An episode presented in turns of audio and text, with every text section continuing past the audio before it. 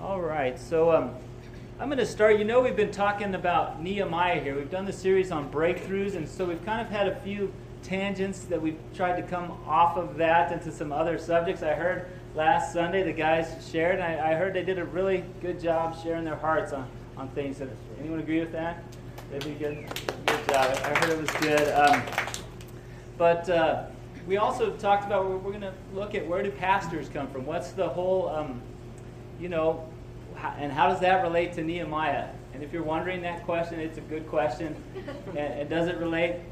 Well, maybe a little bit. I'll tell you how I think it can relate, and then we'll get on to really, I think, how this subject might help us. But, anyways, um, there's a, a, place here in Nehemiah. We covered up to about Nehemiah chapter 4, and it goes up to chapter 13, I believe. We're not going to probably cover all of that, but I just want to touch on something about Nehemiah's leadership here uh, chapter 5 at one point, it just talks about how, we'll just read this, this verse here together. It's uh, kind of caps, encapsulates the problem they're facing, but it says, um, When I heard their outcry and these charges, I was very angry. I pondered them in my mind and then accused the nobles and officials. I told them, You are exacting usury from your own countrymen.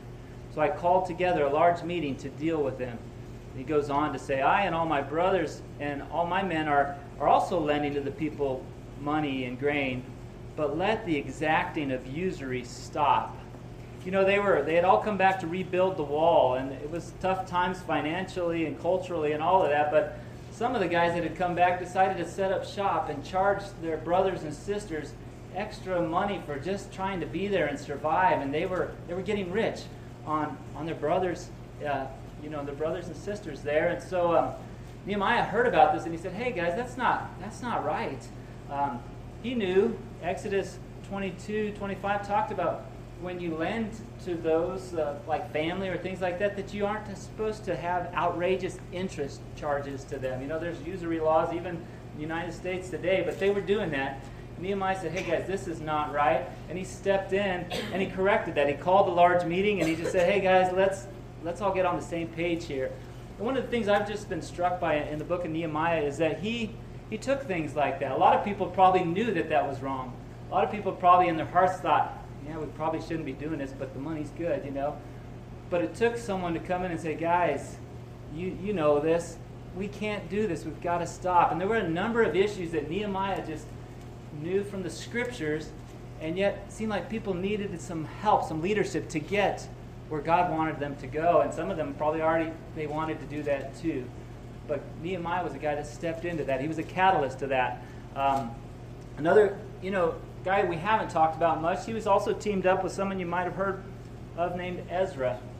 Ezra was on the scene at the time, a priest um, um, who knew the law of the Lord at the time. But I love this verse about Ezra. At one point, it just talked about, hey, God's gracious hand was on Ezra.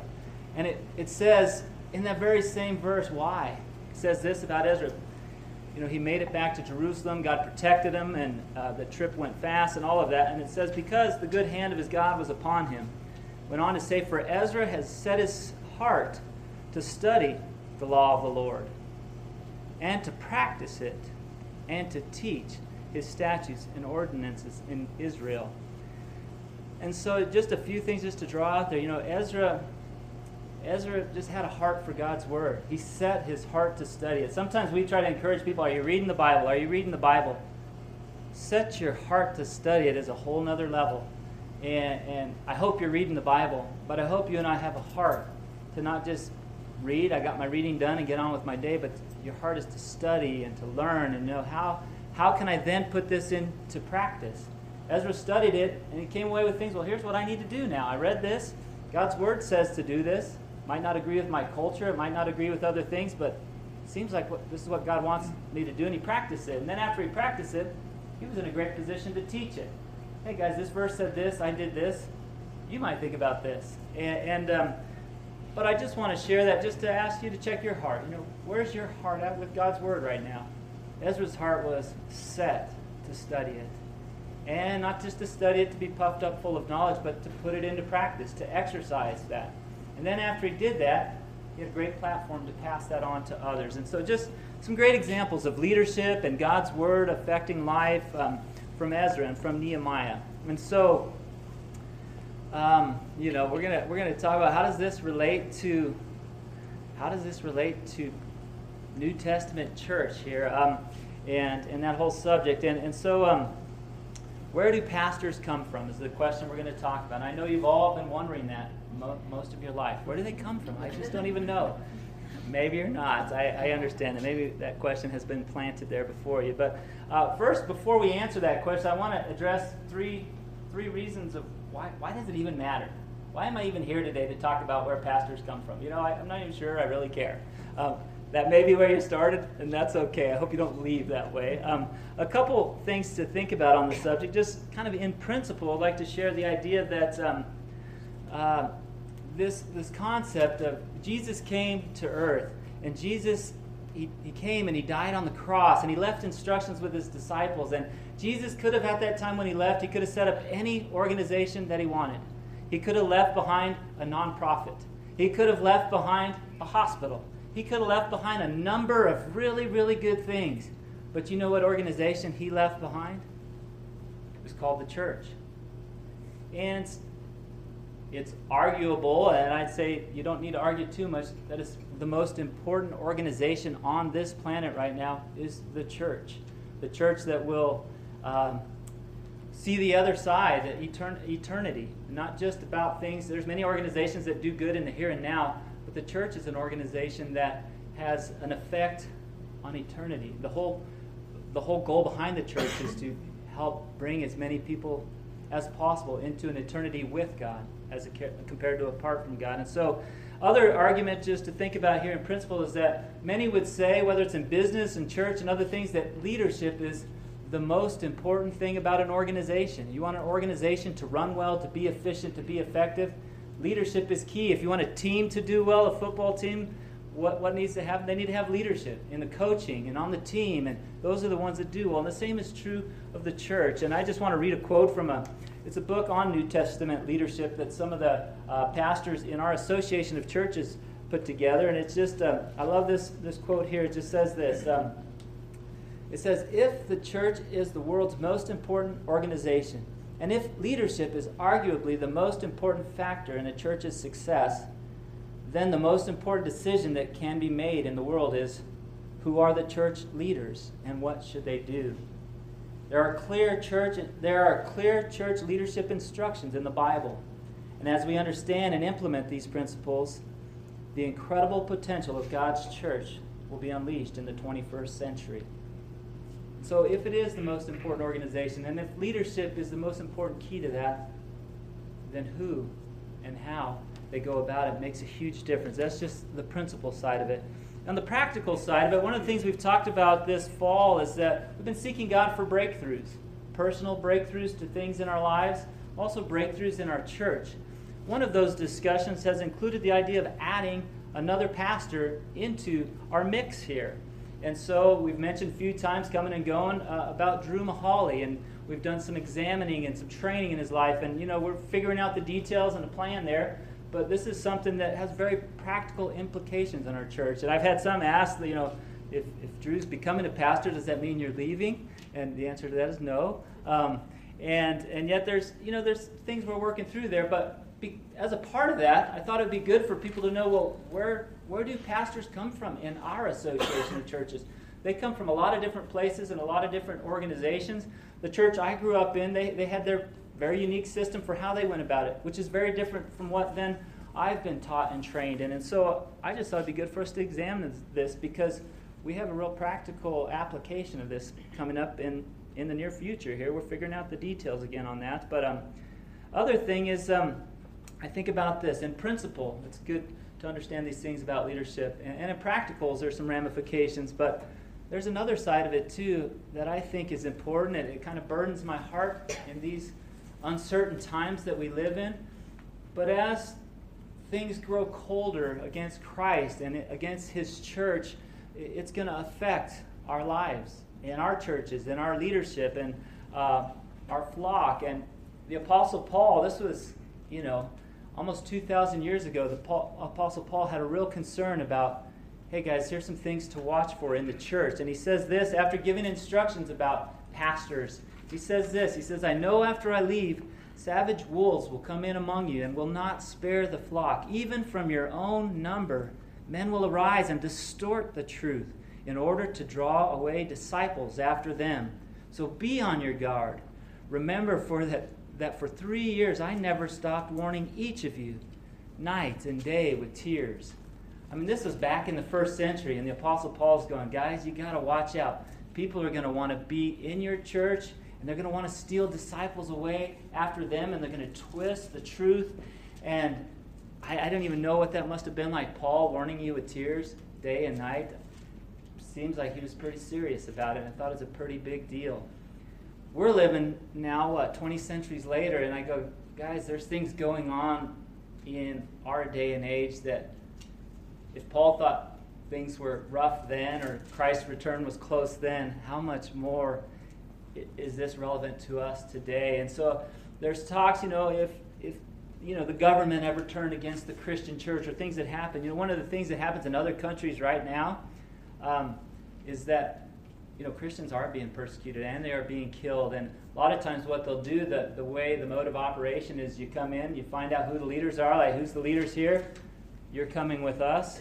And, and they hope that that will help snuff out any of the actions and the things that a congregation would do to try to carry out what God wants in this world, in the Bible. And, um, and so I think that that happens.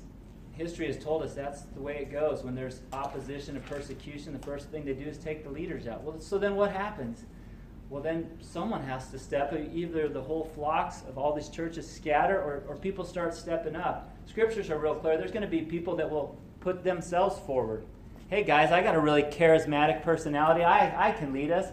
Or hey guys, I know a lot about the Bible. I've listened to a lot of teachings or whatever, and I can lead us. But all of a sudden, there's people who have ulterior motives. There's dangers of where they would take a congregation or what they might do in, in what is supposed to be a trusted relationship with their leaders. And so I don't know what lies ahead, guys, but this kind of burdens my heart sometimes because I, I know if there's trouble, I'm probably not going to be here with you. They'll probably find Dennis. They'll probably find anyone who's a leader or been a leader. And, and so they would hope that the flock would be scattered because Jesus said that's what happens. If, if you strike the shepherd, the, the sheep will be scattered. And so there's, there's principles here we're going to talk about, and, and there's practicals related to our church and, and adding a pastor. But I also think there's, there's preparation, guys. And uh, I, I don't even like to bring it up but I just want to be real and, and I, I want to acknowledge things that are going on in our world. And I hope you take these words very seriously so that if they did extract pastors from this little flock, that you all would go, hey, I remember those verses. Let's go back there and see what they say. Oh, yeah, watch out for someone just like that. Hey, hey look for someone like this. And, um, and that's what we're really going to talk about here. So I hope you catch my heart on this. Um, it's really important. Um, as we look at a couple verses on this, we're going to, um, I'm just going to share, there's different errors we're going to have to avoid, okay? Because a lot of people, there's a lot of different church structures out there, and there's a lot of people that would do it differently than us, and I'm not going to say, wow, they're, they're wrong and we're right. What I really want to share is, guys, this is what I understand from the scriptures. This is what our association of churches understand together. This is how we recognize and appoint pastors, and, and others may do it differently. This is how we do it and why. But most everyone has a, a why they do what they do, right? I mean, I don't think anyone's going like, hey, you know, I just I was reading a magazine the other day and I think we ought to do this for church. You know, it was an article in National Geographic and I think it applies to us. You know, most people have a Bible verse backing things that they do, whether that's for good or not. Um, but I think we do have to watch out for things that are non biblical things that, uh, and I mean non biblical, maybe it doesn't come from the Bible at all, and it's like, hey, this is the central thing of our church. And it's not in the Bible, but it's really, it's, it's what we hang everything off of. Something else that can happen is sometimes there's traditions that get passed on. You know, we've been doing this tradition for hundreds of years. Again, it's not in the Bible, but this is what we do because it's really important to our tradition. Um, there's personal preferences. People do things because they prefer, don't prefer. There's cultural pressures. Hey, we do this as a church because the culture would look down on us if we did it differently. I think about governments that require a state church to have certain things. In China, you could be a church as long as you're, uh, you know, a certain type of church and agree to the doctrine that the government has given you. Sure, you can be a church. And there's cultural pressures that people say, you know, I'd rather just give into this than to try to do it biblically and, and come what may. And so um, we have to watch out for things that are not biblical. A couple examples. One that I think of here is um, this verse where Jesus is teaching. He's teaching about um, the church. He's teaching about how the Pharisees of the time were just so prone to, to get attention. They, they wanted attention. They wanted praise. They wanted, um, and so Jesus said this at one point. He said, But you are not to be called rabbi, for you have one master, and you are all brothers. Goes on to say, And don't call anyone on earth father, because you have one father, and he is in heaven. Nor are you to be called teacher, for you have one teacher, the Christ. And he goes on to say, and so one of the things that stood out to me is this idea. He was basically speaking, hey guys, you don't need to give anyone a title. One, you don't need to seek a title on your own. And two, we're not supposed to be giving those titles. And I was brought up in a church where, um, you know, the, the priest who came in, I remember a couple of my priests along the way. This was in the, uh, I'll talk to you, it's a very traditional type of church, but um, our guy was called a, a father. One of the first fathers I remember was Father Bird. Interesting name, Father Bird. Um, but we called them fathers, and, and I didn't think anything of it. That's just what you call them. There's priests, they're fathers. At one point, we had a female, and I don't remember what we called her. Father Marion. I, I don't remember exactly what we called her, but um, but we were a part of a system that had a very clear hierarchy that you called them father. And I and I became a Christian later in life, and I, I'm reading this, and I'm going, how does that work? Jesus, you said don't call them these titles. And so as I became a pastor, what I found is that sometimes people want to put a title on me.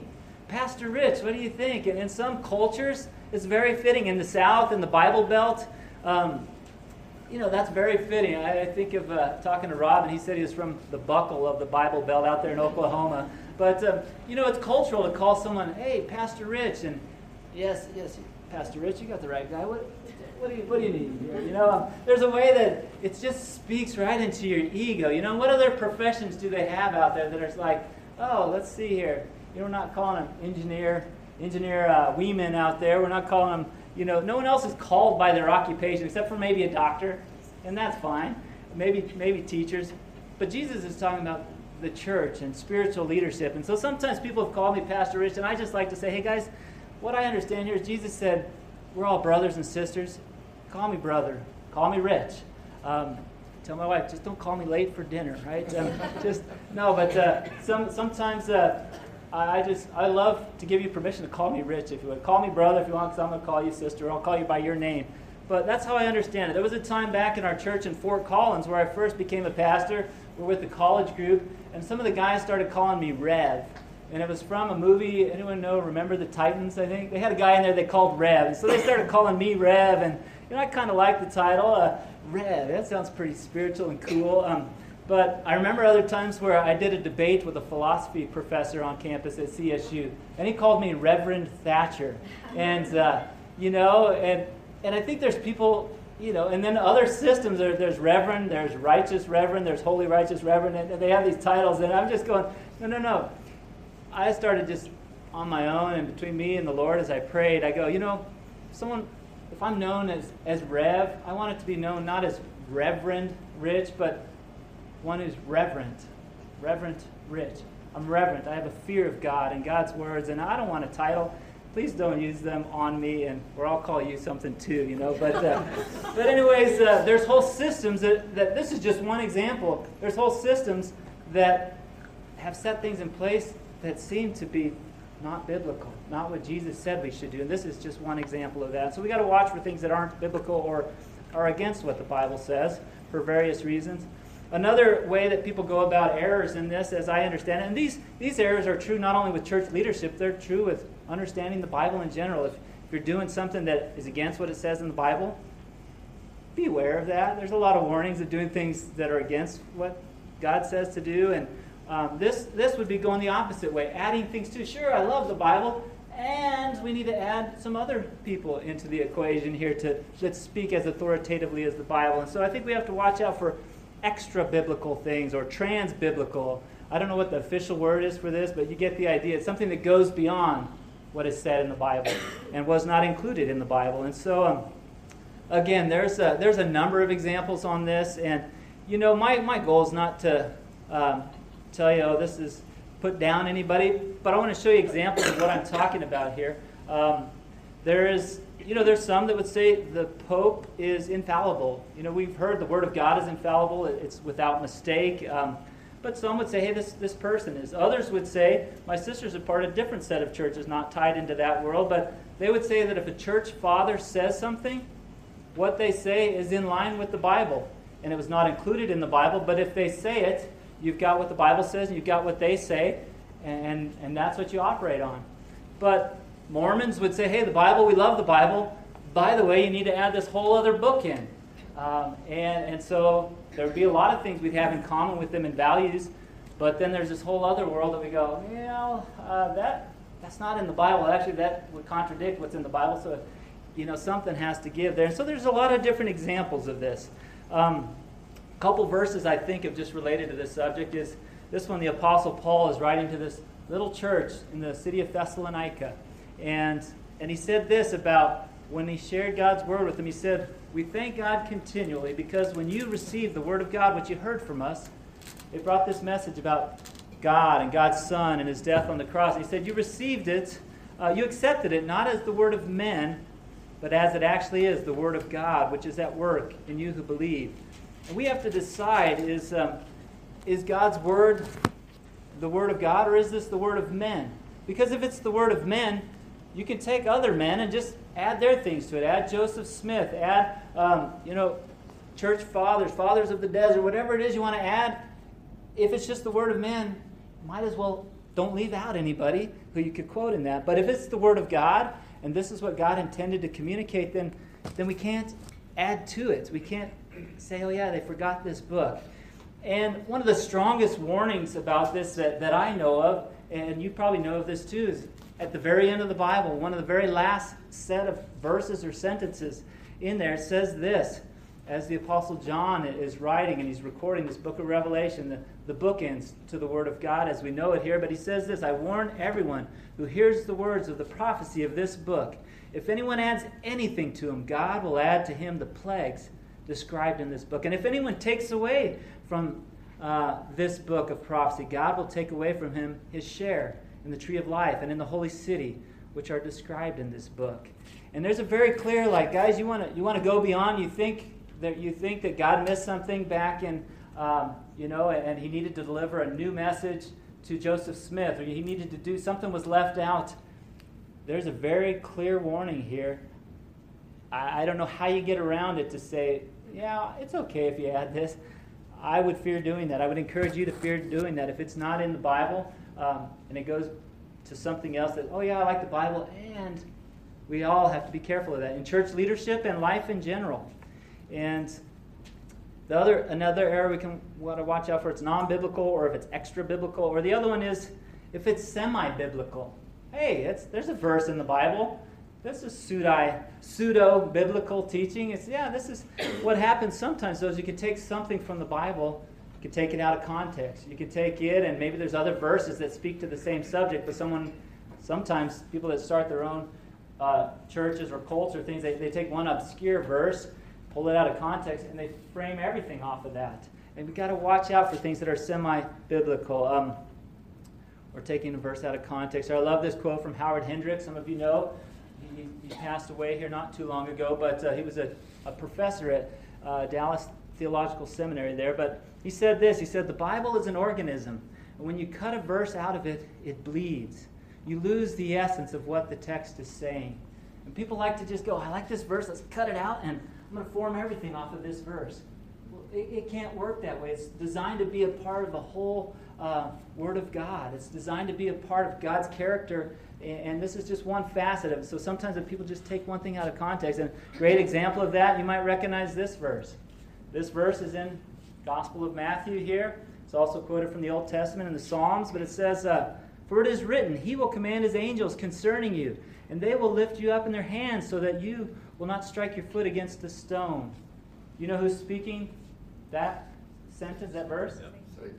Satan. Satan is arguing with Jesus. And he, he pulls from the scriptures. He says, I can use the verses too. And he pulls a verse out and he says, Jesus, throw yourself down off this thing because, and he quotes the scripture.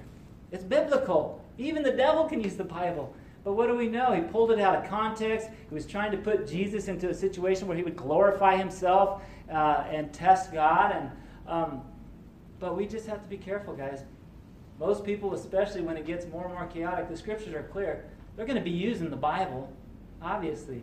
The question is, how much damage are they going to do to it when they cut out one part and try to implement it there? And we've got to watch for that, guys. And so, um, uh, again, this is uh, it's a serious deal for, for church leadership and really for life in general here. But um, so here's a question: uh, What is uh, what is a pastor?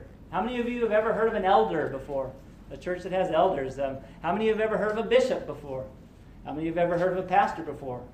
Well, which is which? What, what, are, what are we supposed to be doing here? These are all three in the New Testament. So we're supposed to have one of these or the other one of these. Um, and I'm going to make the case here, just, just uh, the heart of this message right here is just going to be what if that all three of these are really three roles, three responsibilities that go back to the same person, the same office, the office of being a pastor. Um, and we'll, we'll, talk about which word you use to describe that officially. But what if they are that? And, and in some ways, it's. Um, I think of this. I want to take you, you men here, for example, pick on you a little bit. Um, this could be a little infomercial here, but as men, we wear a lot of different hats. You know, we do things. We're, we are, uh, in some cases, you might get the label of breadwinner. Other cases, you might get the, the label of uh, the discipline, or, or, you know, rule keeper, the discipliner. You know, wait till your father gets home. You know, um, other cases, you know, you might have the Old Testament title of repairer of broken things. You know, that might be like, who do they come to, kids come to when something's broke? Well, fathers in many cases. Um, uh, you know, Dad, I, I just I broke my drone. Can you fix my drone? You know, I was like, no, I have no idea how to fix your drone. oh, come on, Dad. It's a, you know, um, but I think we have different roles that, that we can take on as men. And what I've found, what usually happens to me naturally, is my first response is probably not the right response to the role at the time, right? Have you ever done that? Like really hard conversations, maybe one of these cute little teenage creatures leaves a situation with tears and and someone's like, well, you ought to go talk to her. No, I don't want to go talk to her. That seems scary. Let's, maybe it'll fix itself. You know, just leave that alone. Um, or, or maybe it's uh, my wife bringing, you know, something, something hard emotionally she's gone through, and honey, I can fix that for you. First off, you, you got to get rid of that feeling. That's just that's just not going to help anything here. Let's fix this. And and anyone ever done that before, huh? Well, you know, there's there's times that we try to fix things when we shouldn't, and then there's other times where we don't fix the things that we should, right? How many of you have a honey-do list? It's a list of things that need to be fixed. That uh, and sometimes we, we get those out of order. Wives, can I get an amen for? Well, uh, anyways, it is a little infomercial for this Wednesday night, guys. When we meet at Drew's house, we're going to come together and we're going to try to help each other uh, understand these roles of what it means to be a, husband who lays your life down like Christ did for the church, what it means to be a dad who uh, will give account one day for the training and discipline of the Lord that's going on in the family. And, and we're going to just try to come together to encourage each other a little bit with that. So that's a pitch for that, guys, but we'll keep moving here on, on the real topic. Um, anyways, um, we're going to talk about these different roles here. These are all in the Bible elder, bishop, pastor. Have you ever heard this phrase before? Any architects out there, landscape? Some of you construction guys? What is it? Uh, function precedes form. If you're designing something, a lot of times the you have to know what it's going to do, and then you can figure out what it's got to look like, what it can look like. But it's got to do something. So if it doesn't do that, you can't have it look certain ways. Well, you know the same is true in structures, leadership structures.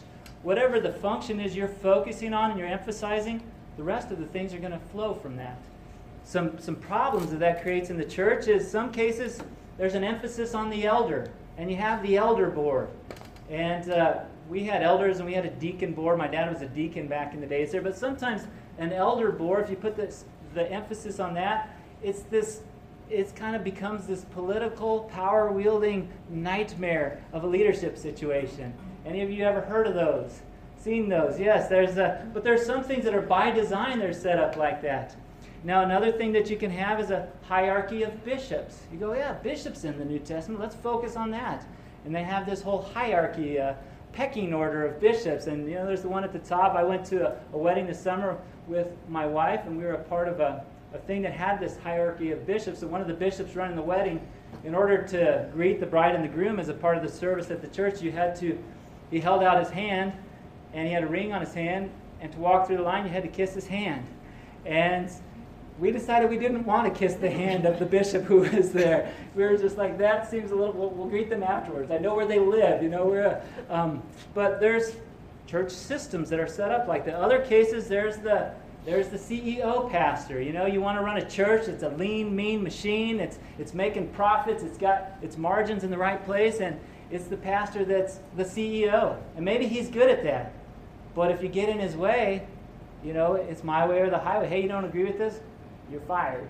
You're fired. You know, um, that's a whole other uh, conversation. But, um, anyways, these are things, these are problems that can flow from the, the function that someone emphasizes. And I'm going to suggest to you that God wants each one of these functions carried out in the same leader, in the same person, in the same office of that leadership role. And so we're just going to look at those real quick here. How we doing time wise?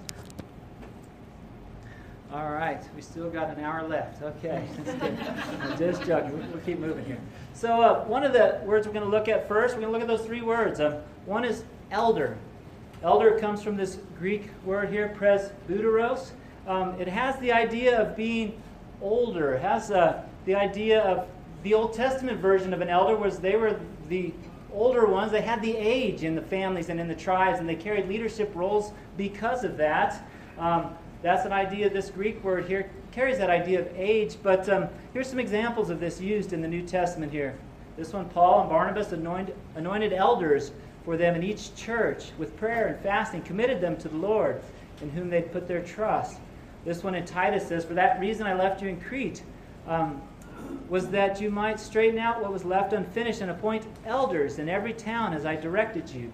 And so they did recognize, they, they appointed elders. And, and that idea, really, the heart, the big idea behind that word is an idea of spiritual maturity. These guys, you know, he's writing to Timothy at one point, he's writing to Titus here, but Timothy was a young person. He was not that old. He wasn't an elder in the Old Testament Jewish sense. He wasn't a, an older person in general, but he had a spiritual maturity about him.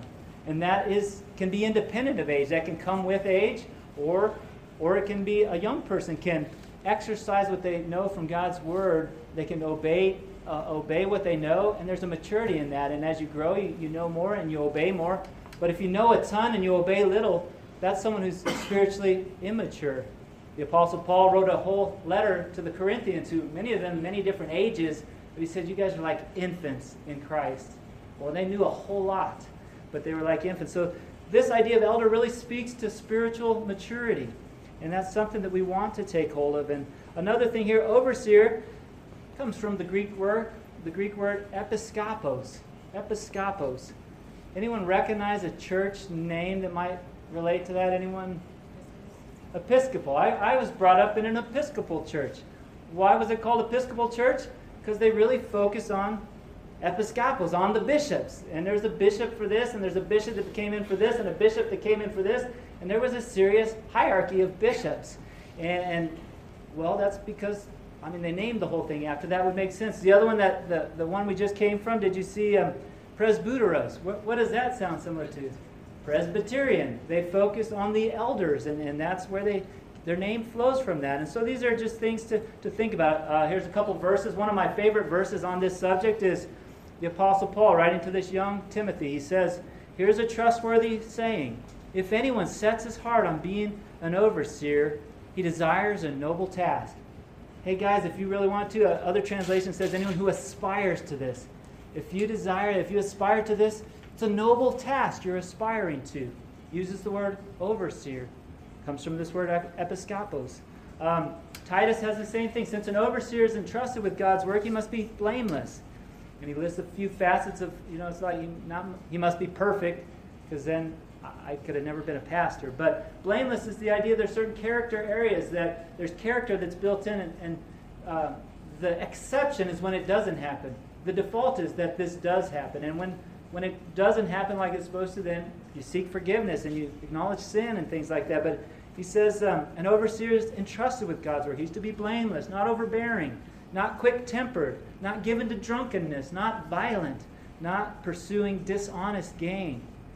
You're looking for someone, whether they're charismatic, whether they're, they're educated well. If you see some of these things in their life, they cannot be a person who is qualified to lead God's people in a church.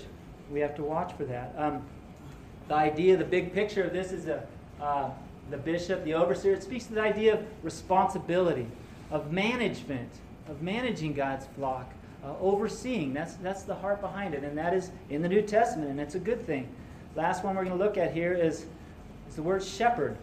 It comes from the word poi, poimen here. Um, and a couple examples of this, it was he who gave some to be apostles, some to be prophets, some to be evangelists, some to be pastors, uses that word there, and teachers. Another place, 1 Peter, it also be shepherds, from that same Greek word there, of God's flock that is under your care. And so, again, the heart behind a shepherd is, is the idea of, of feeding, of caring, of, of protecting a flock. And that's, that's the big idea behind that, that word, and that's why it's used. So, which word is it, guys? What are we supposed to have? Uh, you know, raise your hand if you want to be a shepherd. Okay, raise your hand if you want to be, be a bishop. Who wants to be the right Reverend Holy Bishop? Raise your hand there. Uh, no, we got to. How, how do you do it? And, and again, I come back to what if it's what if it's all three, guys? One of the things that's really encouraging for me when you look to scriptures here is a passage like this. Again, the Apostle Paul is speaking to some guys. He's going to be leaving, and he says, "Hey, I'm going to get all the all the leaders from the church from Ephesus together here. I'm going to speak to them before I go." And so it says this from Miletus, Paul sent to Ephesus for the elders of the church. Well, they got to be elders, right? Well, no.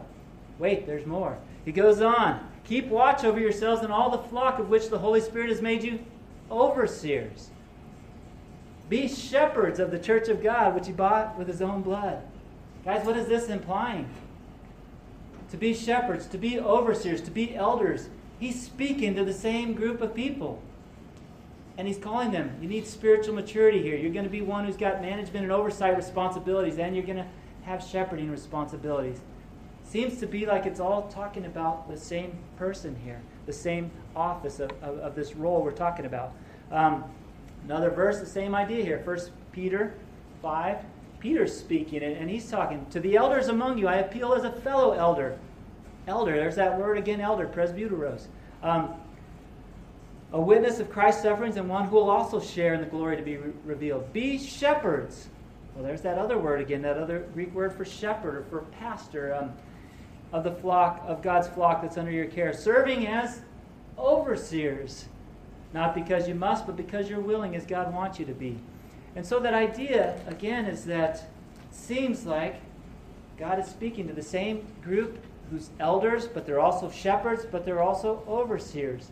And in our understanding of the scriptures and our association of churches is that role is it's it's by one one office, one person, but they have those three different unique responsibilities to carry out. And they do that together with others. And, and really, we're going to just close right there and let you chew on this. Again, we're probably all coming from very different backgrounds here. I'm coming from a very different background than my wife and, and someone else here. But I encourage you, go look at the scriptures and see if not all three of these are speaking to that same thing. And then we're going to just close right here. And next week we're going to look at some distinctives. Okay, well, so that's what you're talking about. Now, where do they come from? How do you develop those? What's the, the game plan here? Because even in that, people have different approaches to how you find someone like that. And so next week we're going to talk about that. We're going to look at three distinctives. And so I'm going to close in prayer here and um, hope that you'll join us to, to continue this, this talk next week as well.